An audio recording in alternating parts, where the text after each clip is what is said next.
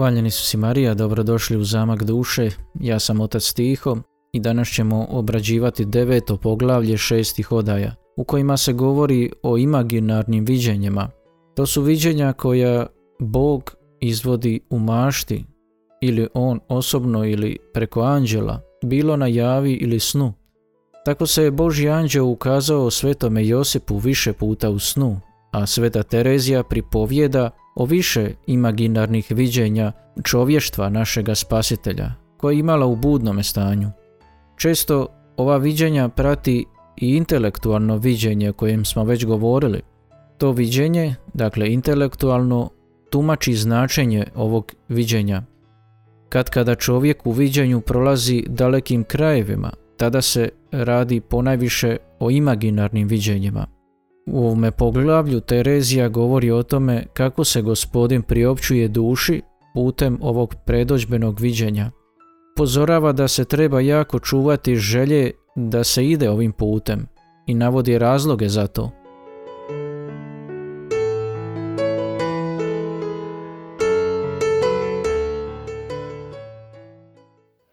Prijeđimo sada na govor o predođbenim viđenjima, za koja kažu i mora da je tako, da se u njima đavao lakše i više može umješati nego li kod onih o kojima je bilo riječi. Ukoliko ona dolaze od Boga, smatram da su nam korisnija zato što su više u skladu s našom naravi izuzevši ona viđenja što ih gospodin udjeljuje u posljednjoj odaji jer nema ništa što bi se s njima na bilo koji način moglo usporediti. Evo kako se gospodin predočuje u viđenju koje sam opisala u prethodnom poglavlju. Pretpostavimo da u zlatnoj zatvorenoj kutiji imamo dragi kamen prevelike vrijednosti i divnih svojstava. Znamo posve sigurno da je ondje, premda ga nismo nikada vidjele. Noseći sobom dragi kamen kušamo njegove korisne učinke, budući da nas je izliječio od nekih bolesti za koje je pogodan. Ipak ne usuđujemo se pogledati ga niti otvoriti kutiju, a i ne možemo je otvoriti, jer je način njezina otvaranja poznat samo vlasniku dragulja. On nam ga je doduše posudio da se njim koristimo, ali je ključ zadržao za sebe. Kad bude htio otvorit će kutiju kao svoje vlasništvo i pokazati nam dragulj, a kad ushtjedne uzet će ga kao što to obično i čini. Pretpostavimo sada da on povremeno iznenada otvori kutiju na dobrobit onome kome ju je posudio. Jasno da će se ovaj živo toga sjećati i da će kasnije, misleći na divni sjaj dragog kamena, kušati veliku radost. Tako se događa i ovdje. Kad se svidi našem gospodinu da dušu prema kojoj je posebno naklonjen više obdari, pokazuje joj jasnije svoje presveto čovještvo na način na koji on hoće. Ili kao kad je hodio po zemlji ili poslije uskrsnuća. I premda to biva takvom brzinom da bismo to mogli usporediti s bljeskom, ipak ta preslavna slika ostaje tako duboko urezana u duh te držim da se ne može izbrisati iz njega sve dok ga duša ne bude motrila ondje gdje će ga moći zauvijek uživati. Ovo o čemu Terezija govori u ovome poglavlju možemo usporediti sa jednim tekstom iz tamne noći svetoga Ivana od križa. On ovako kaže, jer kako oni koji imaju pune ruke tolikih saopćenja i doživljaja u osjetima i u duhu, vrlo često se desi da primaju imaginarna i duhovna viđenja i doživljavaju slasne osjećaje od strane đavla i od svoje vlastite mašte. Da pa će đava običava utisnuti te spoznaje i doživljaje s tolikom ugodnošću da bi se, kad ne bih bili na oprezu, ponizujući se i braneći se čvrsti u vjeri, zanijeli izvan sebe i tako bili zavedeni u zabludu. Dakle, Ivan od križa nam želi reći da i đavao može proizvesti ovakvo viđenje. I zaista ih zloduh često navodi da uzmu kao istinita mnoga isprazna viđenja i lažna proročanstva, kaže sveti Ivan. I nastoji da povjeruju da Bog i sveci s njima govore, a mnogo puta tu vjeruju svoje mašti.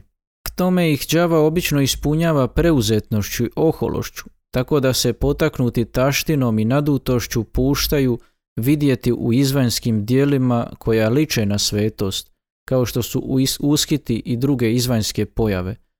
Važno je ovo znati da bismo bili na oprezu, jer ovdje ćemo govoriti uglavnom o viđenjima koje daje gospodin, no Ivan od križa nam kaže pripazite i đavao se ovdje može uplesti i on može davati lažna viđenja. Ako i kažem slika, podrazumijeva se da se ne radi kao o naslikanoj slici, nego o uistinu živom biću koje ponekad govori s dušom i razotkriva joj uzvišene tajne.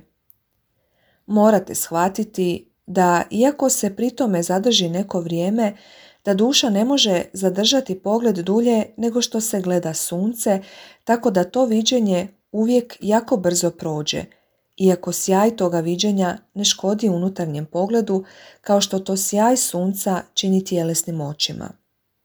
Govorimo o unutarnjim očima duše, jer se ovdje sve njima gleda i vidi.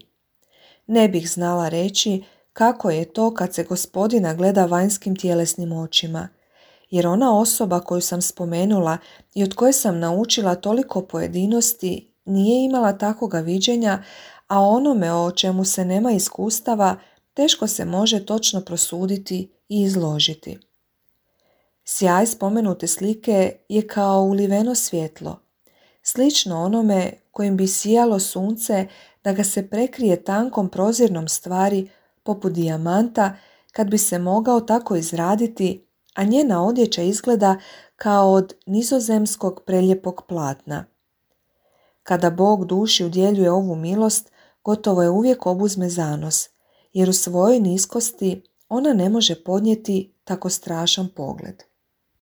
Kažem strašan pogled jer je toliko uzvišen i veličanstven da se duša preplaši iako je najljepši i najslasniji što bi ga itko mogao zamisliti, pa da živi i tisuću godina i trudi se misliti o tome jer to uvelike nadilazi sve što naša mašta i razum svojim sposobnostima mogu učiniti.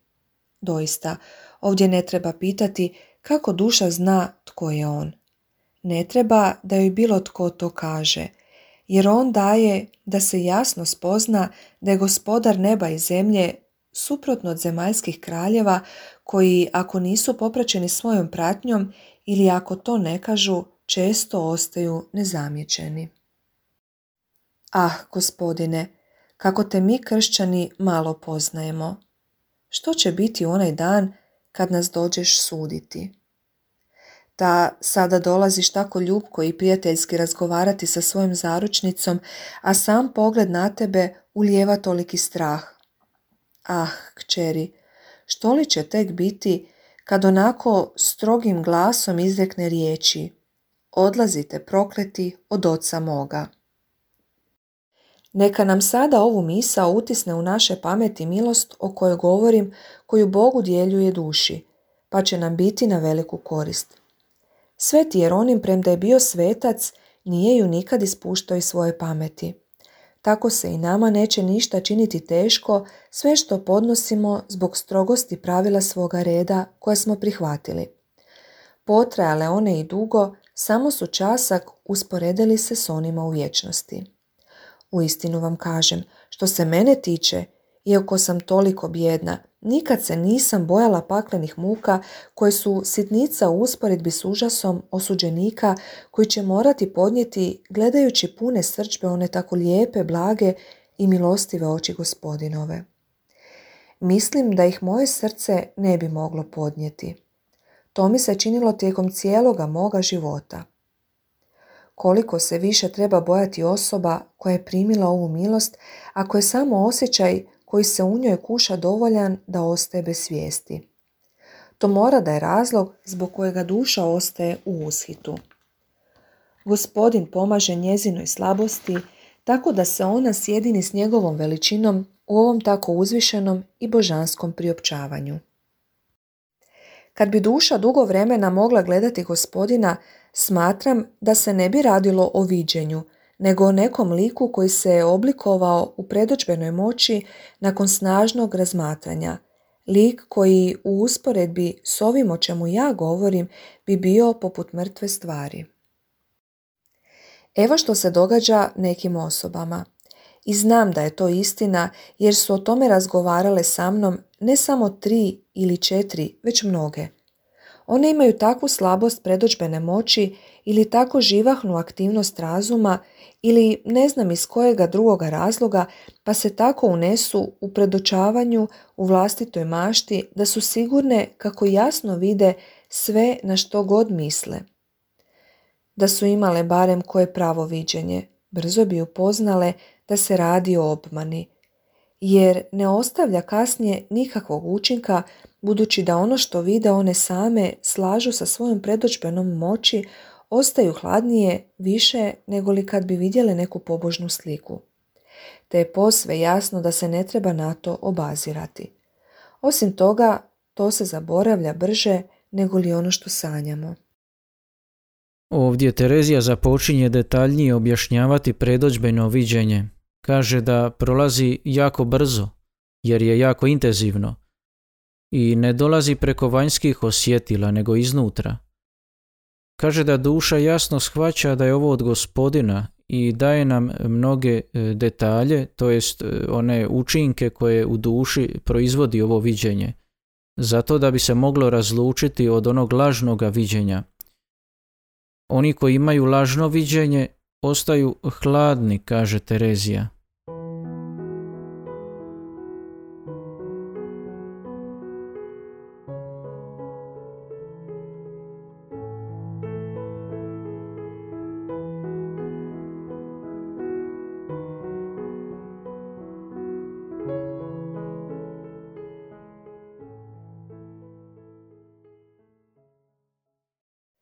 Nisu takva viđenja o kojima raspravljamo.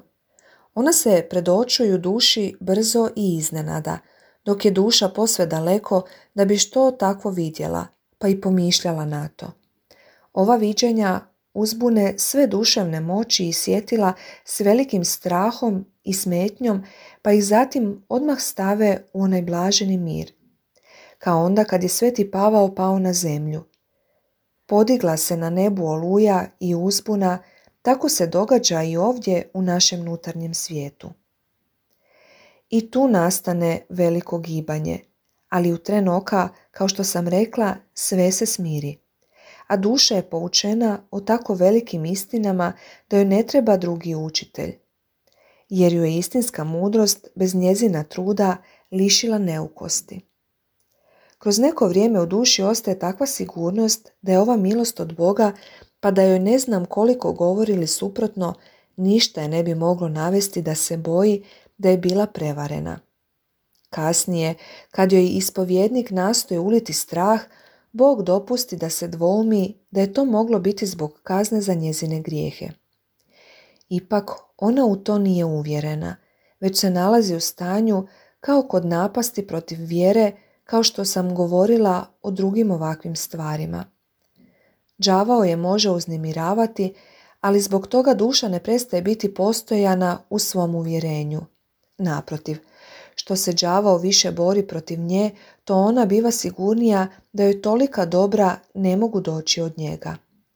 On ne može puno učiniti unutrini duše. Njegove predođbe nikada nisu s tolikom istinitošću uzvišenošću i učincima.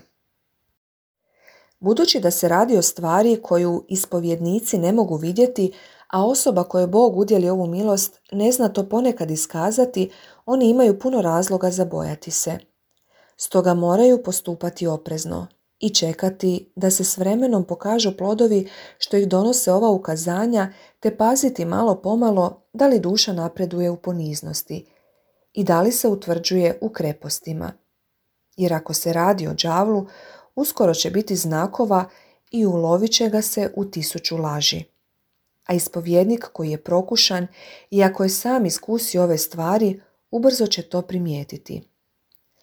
Iz izlaganja koja će mu duša iznositi, brzo će uvidjeti da li se radi o Božjem djelovanju ili je plod mašte ili zloduha. Pogotovo ako mu je gospodin dao dar da razlikuje duhove. Ako je ispovjednik učen i ima ovaj dar, makar nemao iskustva, jako dobro će to razaznati. Veoma je potrebno, sestre, da prema ispovjedniku budete posve iskrene i istinite. Ne kažem samo kad ispovjedate grijehe, jer je jasno da je to potrebno, već u izvještavanju o vašoj molitvi. U protivnome ne bi mogla jamčiti da je vaš put dobar, niti da je Bog onaj koji vas poučava. Gospodin jako voli da s njegovim predstavnicima postupamo isto onako istinito i otvoreno kao i s njim. Pa trebamo željeti da onaj, oni upoznaju sve naše misli, a pogotovo dijela, pa bila ona i najneznatnija. Ako tako činite, možete odbaciti svaki strah i biti u miru. Sve ako viđenja ne bi bila od Boga, ako ste ponizne imate čistu savjest, neće vam naškoditi. Gospodin zna iz zla izvući dobro, jer vi uvjerene da ste od Boga dobile tako veliku milost, sve biste činile da mu što više udovoljite i trudile se da vam misao uvijek bude zaokupljena njegovim likom. Tako biste imale koristi iz onoga čime vas je đavao htio upropastiti. Jedna jako učena osoba reče da kad bi mu đavao koji je vrstan slikar vrlo živo predočio gospodinovu sliku, umjesto da mu to bude mučno i teško, njome bi se poslužio da oživi svoju pobožnost i da se bori protiv đavla njegovim vlastitim zlobama i oružjem. Ako slikar i jest veoma zao, ne treba zbog toga prezirati sliku koju je naslikao, ako je to slika onoga koji je naše jedino dobro.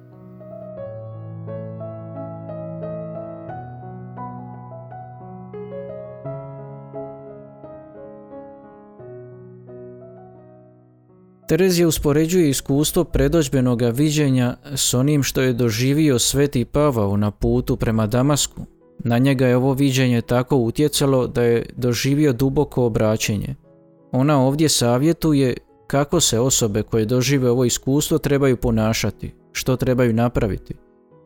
Đavao će možda pokušati ubaciti sumnje, no neće uspjeti ako je viđenje od Boga, ako je autentično, jer duša sama vidi koliko je napredovala, Ispovjednici koji nisu s ovim upoznati možda će imati strah o autentičnosti viđenja i proslijedit će dalje s oprezom, a tako i treba biti. E, oni će tražiti radije učinke i plodove koje takvo viđenje ostavlja u duši. Oni koji su već upoznati i koji su doživjeli ovo iskustvo će puno brže razlučiti da li se radi o autentičnom viđenju ili obmani.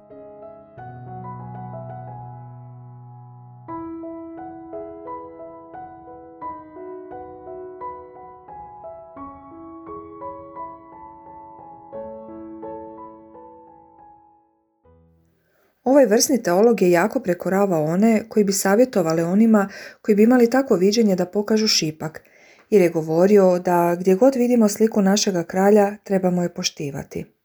Smatram da ima pravo. Između ostalog i među nama je tako. Ako jedna osoba voli drugu, kad bi doznala da ona pogrđuje njezinu sliku, ne bi joj to bilo drago.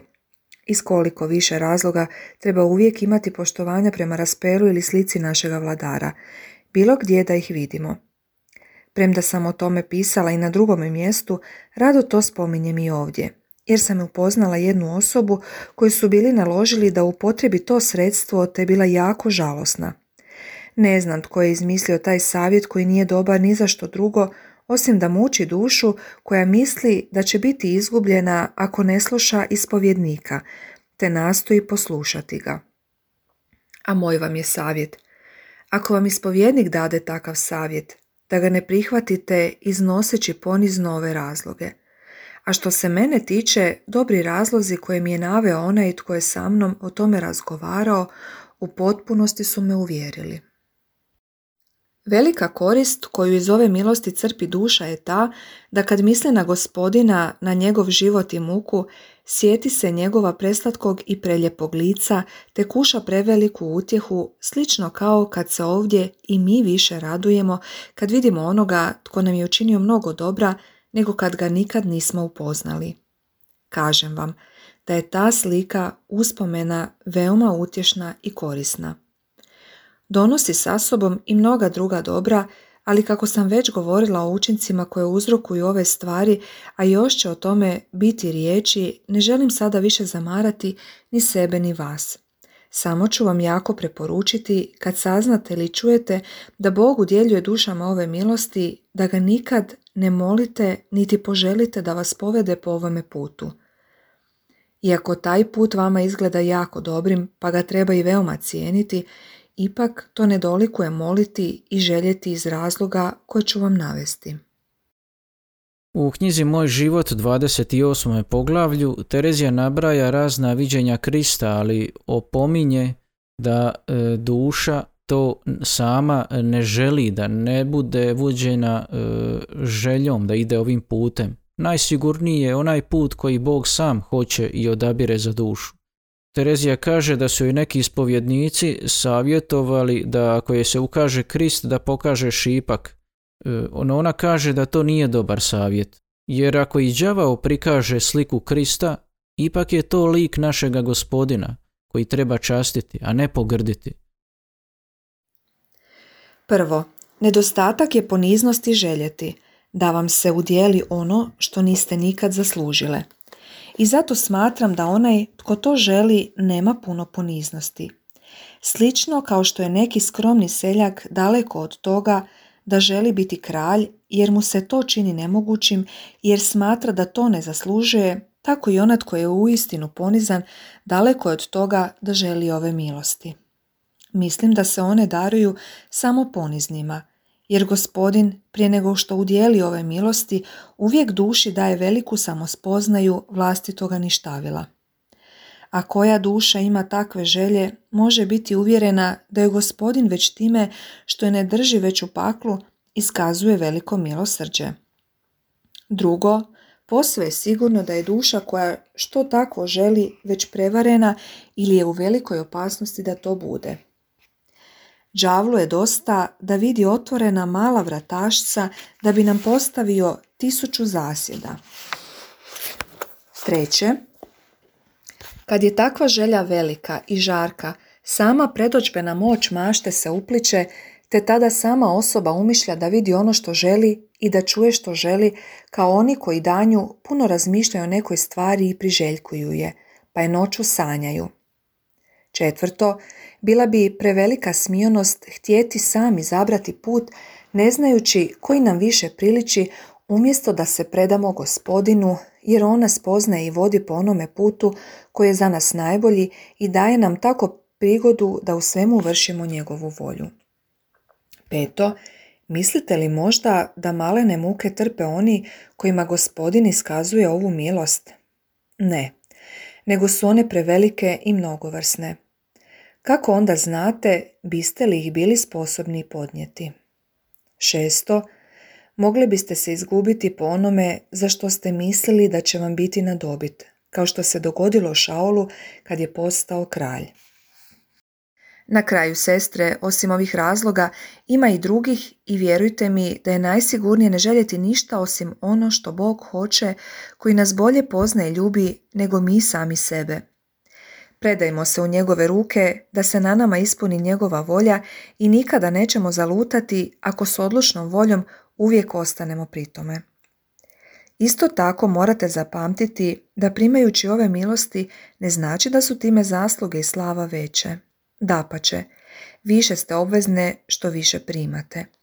Ono što sobom nosi više zasluga je na dohvat svima i Bog nikome toga ne oduzima. Zato ima mnogo svetih duša koje nikada nisu znale što znači primati ove milosti, a neke druge što su ih primale nisu svete. I nemojte misliti da se ove milosti primaju neprekidno. Naprotiv, za samo jednu ovu milost što je gospodin jednom udjeli dolaze mnoge muke. Pa zato duša i ne misli hoće li ih ponovno primiti, već misli kako da na njih što bolje odgovori. Sama Terezija kaže da postoje mnoge svete duše koje nikad nisu primile ove milosti, a da je ona upoznala neke duše koje su primile ove mistične milosti viđenja, a nisu svete. Viđenja i mistični fenomeni, dakle, nisu odlučujući za svetost neke osobe. Željeti ovaka viđenja pokazuje manjak poniznosti, a ujedno preko te želje dušu bi mogao prevariti i đavao. Mašta takve osobe može učiniti e, da stvarno vide ono što žele vidjeti. Dakle, treba prepustiti gospodinu. On će izabrati najbolji put e, za dušu. Ujedno, ovakav put nije ni malo lagan, nego mučan i pun trpljenja koje nije lako nositi. Terezija kaže najsigurniji put željeti ono što gospodin želi. Istina je da ove milosti moraju biti od velike pomoći da se steknu kreposti u savršenijem stupnju, ali i kreposti zadobivene vlastitim naporima dostojne su veće nagrade. Poznajem jednu osobu, da će dvije, jedna od njih je muškarac kojima je gospodin bio iskazao neke ovakve milosti. A ipak, one su toliko gorljivo željele služiti Bogu na vlastiti teret bez ovih velikih darova, te su tako čeznule da trpe njemu za ljubav, da su se gospodinu žalile što im ih je davao, te su bile pripravne i opirati im se kada bi to bilo moguće. Govorim samo o slastima što i gospodin daje u kontemplaciji, a ne o viđenjima koje treba jako cijeniti, iz kojih se uvijek izlači velika korist. Po mom mišljenju ove su želje nadnaravne i svojstvene su dušama koji su jako zaljubljene, koji bi htjele gospodinu pokazati da mu ne služe zbog nagrade. I ako se trude služiti mu s više pažnje, to nije zbog slave koju će dobiti kao nagradu za to, na nju niti ne misle, nego samo da udovolje ljubavi, jer je narav ljubavi da uvijek bude djelatna na sve moguće načine. Kad bi mogla, duša bi htjela iznaći načine da sagori u ljubavi. Kad bi trebalo da se zbog veće slave Božje zauvijek sasvim poništi, učinila bi to vrlo rado. Neka bude hvaljen dovijeka onaj koji je htio pokazati svoju veličinu darujući se tako bijednim stvorenjima. Amen. Dvije osobe koje Terezija ovdje spominje su ona sama i Sveti Ivan od križa, ona zaključuje ovo poglavlje o predođbenim viđenjima govoreći da iako oni mogu biti velika pomoć na putu stjecanja kreposti, ipak e, koji steknu kreposti vlastitim naporima imat će veće zasluge pred gospodinom. Terezija vjeruje da ako želimo služiti gospodinu bez ikakvih utjeha i viđenja, da je to karakteristika duša koje su jako zapaljene ljubavlju prema Bogu, zato što takva ljubav nema nikakvih vlastitih interesa ni motiva, nego želi samo ljubljenog i zato je to veća ljubav od bilo koje druge.